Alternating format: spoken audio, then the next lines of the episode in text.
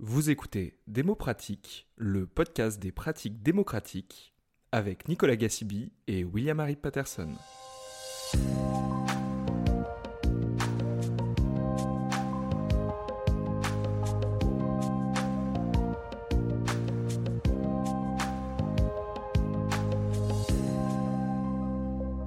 Bonjour à toutes et à tous, on vous retrouve pour un épisode un peu particulier de Démo Pratique puisque c'est un épisode de présentation de notre podcast et puis de présentation de qui sommes-nous, William et moi. On va du coup, durant une quinzaine de minutes, euh, un peu remettre en perspective comment est venue l'idée de ce podcast, comment on a choisi nos invités, quelles seront nos perspectives futures.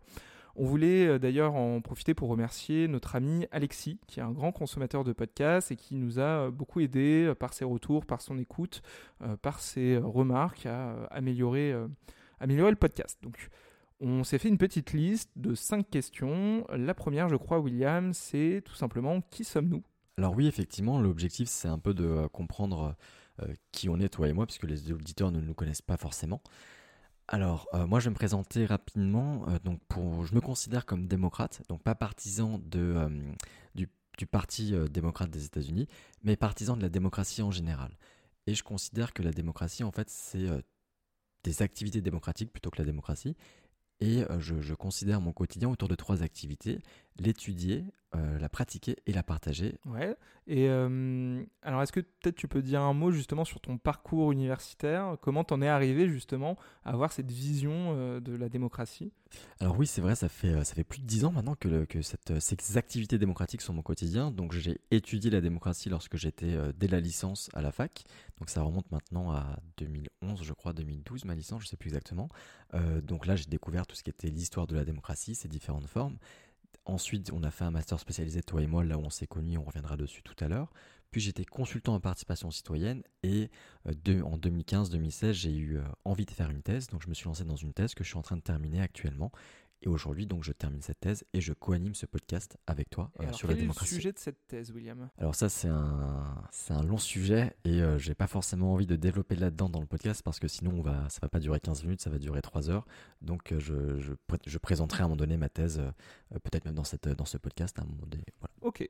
Et pour toi, Nicolas, du coup, qu'est-ce que, euh, quel est ton parcours en lien avec la démocratie? Alors, euh, eh bien, enchanté. Donc, moi, Nicolas Gassibi, j'ai 31 euh, ans. Et donc, comme William l'a dit, j'ai rencontré William au moment de notre master en sciences politiques. avant ça, j'avais fait moi des études d'histoire, une licence d'histoire. C'était vraiment ma passion parce que je trouvais que bah, de comprendre les événements passés, le temps long, nous permettait de comprendre un peu mieux euh, les événements présents ce qui se passe un peu partout autour de la planète. J'étais notamment euh, spécialisé dans l'histoire du monde arabo-musulman et euh, c'est drôle de voir comment des événements qui ont eu lieu il y a des siècles et des siècles impactent encore aujourd'hui l'actualité brûlante. Euh, voilà, et puis donc, euh, une fois diplômé du master d'ingénierie de la concertation euh, sous la direction de Loïc Blondiot, eh bien, je me suis mis à travailler dans ce domaine de la démocratie participative. Alors, pas sans hésitation. C'est vrai que je me suis questionné plus d'une fois sur le sens de travailler dans la participation citoyenne. J'avais des envies de métiers un peu plus manuels. et donc, voilà, je je me suis euh, lancé envers et, malgré tout, avec une expérience de trois ans à la ville de Paris notamment, à la mairie du 18e arrondissement, mais aussi des expériences dans des agences, euh, des cabinets de conseil, euh, qui m'ont permis notamment de travailler sur des débats publics portés par la CNDP, la Commission nationale du débat public, qui m'ont pas mal marqué dans ma vision de la participation et dans les grands principes qui doivent régir le débat public. Et peut-être aussi parler de, des questions qui nous intéressent, toi et moi, en lien avec la démocratie. Moi, j'ai une série de questions comme ça que je me pose sans arrêt sur la démocratie depuis maintenant 10 ans et je pense que ça va continuer. La première, c'est qu'est-ce que la démocratie? Euh, Pour moi, je préfère parler d'activité démocratique, comme je disais tout à l'heure. Et je me dis qu'à partir du moment où il y a deux personnes qui sont sur un projet commun, on peut faire de la démocratie et ça va jusqu'au système politique d'une nation, donc comment on se gouverne tous ensemble dans une nation. J'ai un, fort intérêt aussi pour euh, une autre question qui est comment adapter nos systèmes de gouvernance aux enjeux environnementaux. Une troisième question, c'est comment créer une égalité politique de fait entre tous les citoyens et citoyennes, parce que c'est bien qu'elle existe euh, en droit, mais c'est pas forcément toujours le cas en fait. Et donc par rapport à ces deux questions, quelque chose qui m'intéresse vraiment, c'est quelles sont les méthodes qui fonctionnent pour résoudre ces, deux problèmes-là. Et puis dernière chose aussi, c'est comment convaincre, persuader les gens de s'impliquer politiquement plus, parce que la politique pour moi c'est faire des choix concernant un collectif, et à partir du moment où on a un collectif, je préfère que tout le monde soit autour de la table et que ça ne soit pas une activité spécialisée, le fait de décider pour les autres. Ce qui amène d'ailleurs à, plein d'autres questionnements qu'on aborde hein, avec nos invités depuis le début de Démo Pratique, la question de la mobilisation, de la diversification euh, euh, des, participants, des publics. Euh, voilà, la fameuse question qu'on a posée avec Loïc Blondio, est-ce qu'il y a une aristocratie participative? Voilà, tous ces questionnements nous animent. Euh, anime le podcast. Est-ce que c'est pas le moment justement, William, de, dire un mot sur euh, comment est né ce podcast, l'idée de euh, démo pratique? Je pense qu'on est d'accord là-dessus que c'est parti sur un constat. toi et moi, on n'est pas des grands consommateurs de podcasts à la base. Pendant le confinement, les, couvre-feux, etc., de mon côté, en tout cas, je me suis mis à, écouter des podcasts en faisant du sport notamment. Et on s'est rendu compte qu'en fait, il y avait des podcasts sur tout et rien, mais qu'il n'y avait pas directement sur la démocratie participative ou la participation citoyenne. On s'est dit, pourquoi pas? Et si nous, on créait un podcast là-dessus Et si nous, on produisait un podcast là-dessus? Ouais, tu as bien résumé. Il y avait aussi, moi, une, une appétence pour, euh, pour un format qui est le format euh, un peu entretien, euh, qui est développé par la chaîne YouTube Thinkerview, qui a ce mérite de laisser parler les invités longtemps et ainsi de pouvoir développer, approfondir une pensée qu'on a du mal à retrouver dans les médias euh, traditionnels où on est sur des formats forcément beaucoup plus courts qui sont cadrés par euh, le rythme des émissions. Euh, et donc voilà, je trouvais intéressant de pouvoir, nous, sur la démocratie et sur toutes les questions qu'on peut aborder, bah voilà, prendre le temps de développer. Et donc le format podcast, ça s'y prête bien. Oui, tout à fait. En, même temps aussi, il y a plein d'autres manières d'approfondir son savoir sur la démocratie ou les questions sur la démocratie. Et nous, on s'est dit qu'un format audio, ça permettrait de s'intéresser à ça sans avoir à passer deux heures à lire un article scientifique ou à lire un livre, mais tout simplement à euh, écouter, à se nourrir de, de questionnements sur la démocratie ou de réflexions, d'idées ou de méthodes en faisant sa vaisselle, en prenant les transports en commun, en euh, parfois aussi en travaillant euh, si on fait des tâches qui sont pas très euh, importantes intellectuellement. Ouais, bah, en plus c'est drôle, mais bon, je pense que parmi nos, nos, auditeurs, on va y revenir, mais on a beaucoup de professionnels de la participation, et ce qui est caractéristique, en tout cas des personnes qui travaillent dans des agences de participation citoyenne, c'est qu'il y a beaucoup de déplacements en train en voiture et donc on, a du temps aussi. Alors souvent, euh, parfois c'est du temps qu'on utilise pour préparer une réunion qu'on n'aurait pas suffisamment préparée à l'avance, mais ça peut être aussi du temps pour euh, se détendre tout en euh, faisant marcher sa réflexion euh, sur la participation citoyenne. Et donc, euh, bah, pourquoi pas écouter le podcast démocratique à ce moment-là. Et il y a, l'autre podcast, hein, il est, on vous incite à l'écouter, on est ravi que vous l'écoutez, mais il y a aussi d'autres podcasts depuis 2022 qui sont sortis. Il y a Chronique démocratique, qui est plutôt un podcast de vulgarisation, avec un épisode tous les mois, je crois, depuis septembre ou octobre dernier, donc septembre ou octobre 2022. On vous invite à, aller l'écouter. Et il y a aussi, pour les anglophones parmi vous, un podcast, un podcast qui s'appelle Just Participation, qui est fait, je crois, par des étudiants de l'université de McMaster au Canada. Euh, pour moi, il y a quatre épisodes et là, le format est plutôt format approfondissement d'une thématique sur la participation. Voilà. Et du coup, bah, Nicolas, quelle est notre ligne éditoriale à nous par rapport à, d'autres podcasts? Bah Déjà, c'était euh, d'être dans l'information. Euh, voilà, de faire un podcast à visée informative, que les auditeurs aient bah, l'impression d'apprendre des choses, que ça soit utile. Euh, moi, je t'avoue qu'à titre personnel, ce que je préfère, c'est quand on développe des petits conseils euh, pratiques et assez concrets. Euh, voilà, qu'on n'est pas juste dans la mise en perspective, la réflexion, l'analyse, mais que vraiment on est limite dans le tutoriel et voilà le retour d'expérience de choses qui se sont faites et que nos invités voilà nous partagent comme ça des petits conseils, des astuces pour pour faire mieux. ou pour au contraire éviter de faire certaines choses parce que ça a telle ou telle conséquence. Voilà, toi, qu'est-ce que tu penses de notre ligne éditoriale, William? Euh, Comment tu perçois la chose? Je pense que tu l'as bien résumé. Effectivement, on n'est pas un podcast avec un contenu euh, divertissant, on n'est pas sur du divertissement. Et c'est vraiment cette idée de stimuler en fait en apportant des idées, des outils, des méthodes, des réflexions, des expériences. Avec, euh, pour moi, un podcast et un épisode est réussi si, en sortant de l'écoute, une personne se dit tiens, je peux faire quelque chose avec une information que j'ai entendue durant cet épisode. Que ce soit même un questionnement, ça peut être je me re-questionne sur telle ou telle chose, ou au contraire, j'ai j'ai appris quelque chose qui peut m'aider directement et que je peux mettre en place. Et ça, nous, pour le moment, on a l'impression que c'est plutôt réussi. On a l'impression hein, que le podcast, il est utile. En tout cas, nous, on, le pense. on manque un peu d'outils, notamment qualitatifs. il faudrait qu'on qu'on ait davantage de retours de votre part, euh, qu'on fasse un questionnaire, pourquoi pas auprès des auditeurs, pour que vous nous disiez ce qui vous intéresse, ce qui vous intéresse moins, ce qui est utile ou pas. Mais en tout cas, en, termes d'écoute, euh, pour être très transparent avec vous, on ne pensait pas avoir autant d'écoute. Euh, on a franchi quelques barres symboliques plusieurs fois. quand on passe les 1000 écoutes, bon bah voilà, ça c'est pas rien, surtout dans le monde de la participation citoyenne qui n'est pas non plus immense.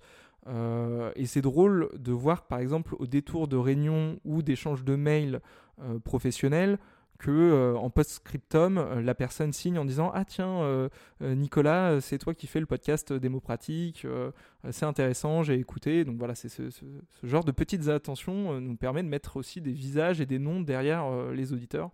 Et on parlait des invités tout à l'heure. Quelles sont nos manières de choisir les invités? Bah, je vais commencer à y répondre et tu me diras, Nicolas, si tu es d'accord ou pas avec ça.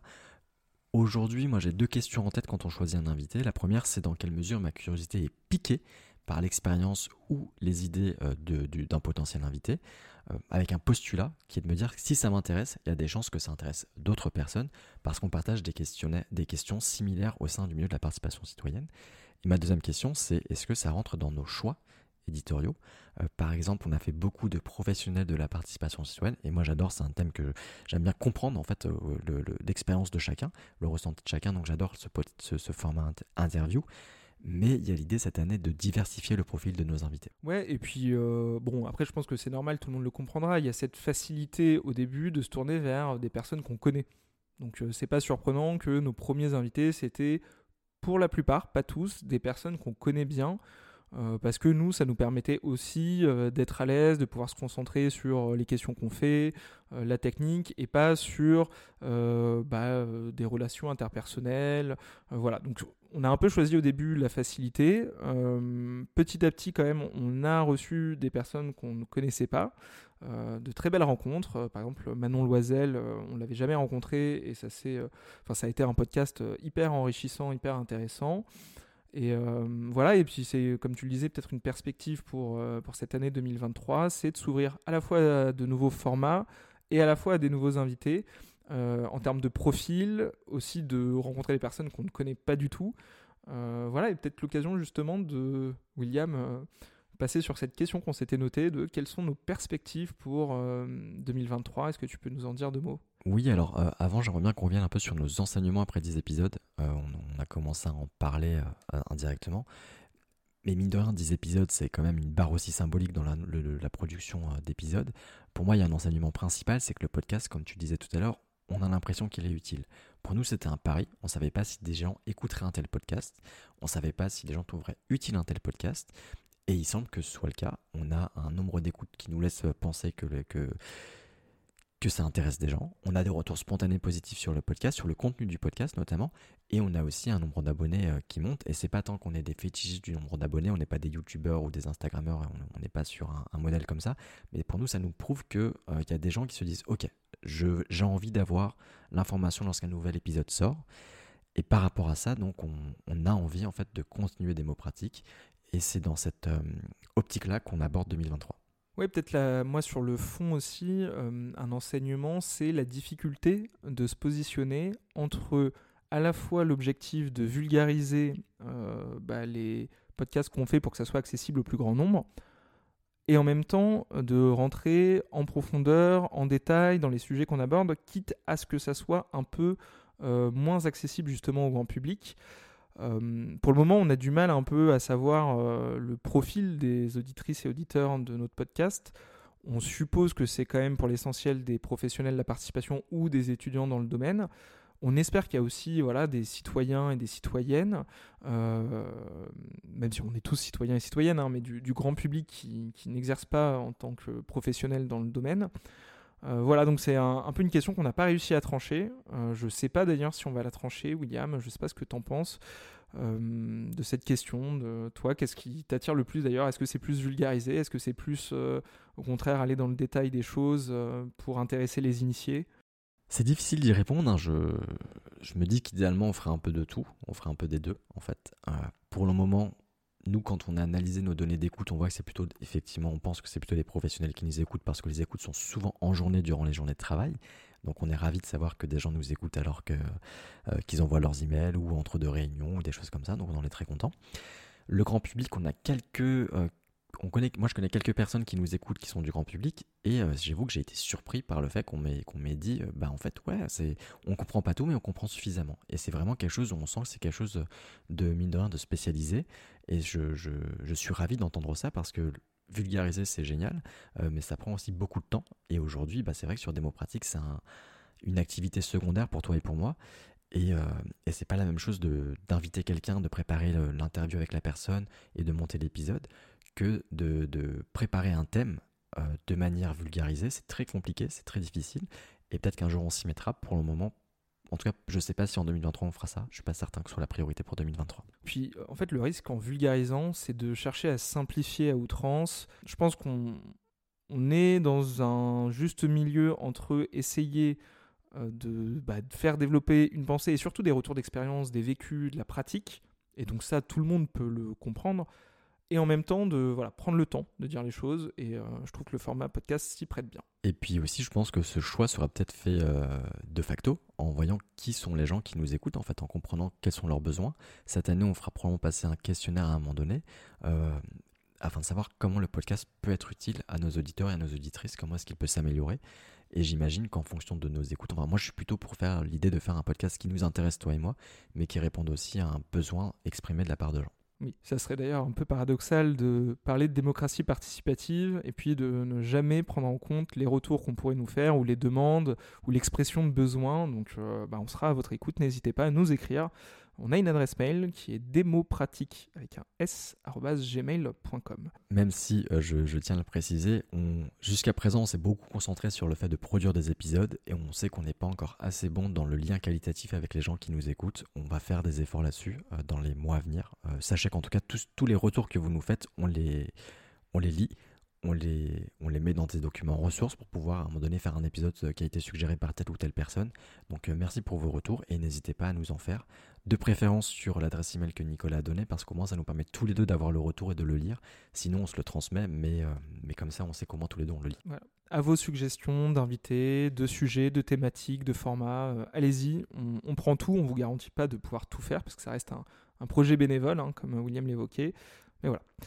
Et donc, on y vient, William. Euh, je posais la question quelles sont euh, nos perspectives pour 2023, euh, pour le futur, cette année au moins de démo pratique? Alors, déjà, il faut, faut, revenir sur 2022 rapidement. 2022, c'est l'année où on a lancé le podcast. Voilà. Et donc, on sait que le podcast fonctionne. Donc là, l'idée pour 2023, c'est de pérenniser démo pratique. cette pérennisation, elle passe par plusieurs choses. Elle passe par le fait de pérenniser le podcast et le fait de pérenniser le fait de pouvoir travailler dessus. Ça veut dire, pour toi et pour moi, réussir à bloquer du temps sur des. Euh, on, est conscient qu'on n'exploite pas tout le potentiel du podcast jusqu'à présent. On y arrivera peut-être un jour, en tout cas c'est notre objectif.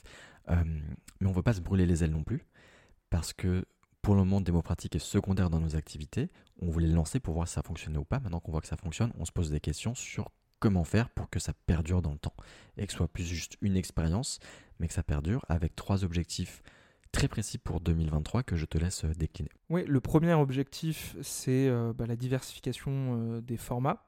C'est-à-dire s'essayer à des formats un peu différents du format entretien. Donc, ça peut être par exemple des débats, ça peut être des éditos qu'on ferait, ça peut être un best-of par exemple de ce que nous ont dit nos invités. Donc voilà, essayer des nouveaux formats. Ça, c'est le premier objectif. Le deuxième objectif que je n'ai plus en tête là spontanément, William il va nous le dire. C'est alors le, vrai premier objectif, c'est continuer à produire en fait, continuer à produire des épisodes. Continuer à produire des épisodes, on se fixe un rythme entre 10 et 12 épisodes par an. Il faut savoir que au-delà de l'enregistrement de l'épisode, bah, il y a tout un travail de préparation en amont et puis de montage en aval. Donc ça c'est assez chronophage et donc euh, voilà, faut à la fois qu'on se donne un rythme et qu'on en fasse suffisamment pour garder la motivation, euh, garder euh, voilà, un, rythme de publication qui euh, aussi puisse convenir aux auditeurs, et en même temps, il faut que nous, on puisse le faire, et donc faut pas trop en faire. Le troisième objectif qu'on a, c'est un peu de solidifier des mots pratiques, pourquoi pas à travers une association. Alors, la décision n'est pas encore arrêtée, mais on pense que ça pourrait quand même nous aider euh, bah déjà voilà, avoir euh, pourquoi pas des perspectives différentes, des moyens supplémentaires, de pourquoi pas justement désolidariser le podcast de nos personnes et que pourquoi pas à terme, si dans quelques années nous on ne peut plus continuer ce projet, ben, que d'autres puissent le, le mener à bien et que ça ne dépende pas que de nos personnes. Et donc le fait de faire une structure indépendante, faire une association, ça irait dans ce sens. Voilà, et puis il faut savoir, hein, quand on fait ce type de podcast, il, faut des micros pour enregistrer, pourquoi pas on espère plus tard une table de mixage, du matériel, etc. Et donc tout ça, ça bah, c'est un petit budget. Euh, et donc le fait d'avoir une structure associative permet déjà d'avoir bah, un compte bancaire lié à, cette structure, d'avoir une, clarté sur les dépenses, les recettes, et, euh, bah, justement pourquoi pas euh, avoir des recettes, des partenaires qui pourraient nous faire des dons, nous aider à développer ce projet. Et on a une dernière chose en dehors de ces trois objectifs, c'est qu'on a un gros projet pour 2023. pour nous, c'est un gros projet parce qu'on va sortir de ce qu'on a fait jusqu'à présent. On ne vous en dit pas plus pour le moment, mais sachez que dans les prochains mois, vous verrez que Démopratique produit quelque chose d'un peu différent euh, de ce qu'on a fait jusqu'à présent. Merci William, euh, c'est un plaisir de faire euh, cet épisode avec toi. Euh, est-ce que tu as un dernier mot euh, pour euh, nos auditrices et nos auditeurs? Oui, et même plus globalement pour, pour d'autres personnes. En fait, j'aimerais dire merci. J'aimerais dire merci aux gens qui nous écoutent. Merci à tous nos invités. Ils nous ont fait confiance jusqu'à présent et, et, ça s'est toujours bien passé. donc, on est ravis d'avoir eu ces personnes-là. On est ravis d'avoir aussi, on a déjà des, des épisodes qui sont enfin, qui sont enregistrés et qu'on va diffuser cette année. Merci à celles et ceux qui nous soutiennent depuis le début qui continuent à nous soutenir maintenant aussi. Ce sont des amis, euh, ce sont des collègues certains, ce sont des connaissances et parfois des inconnus aussi.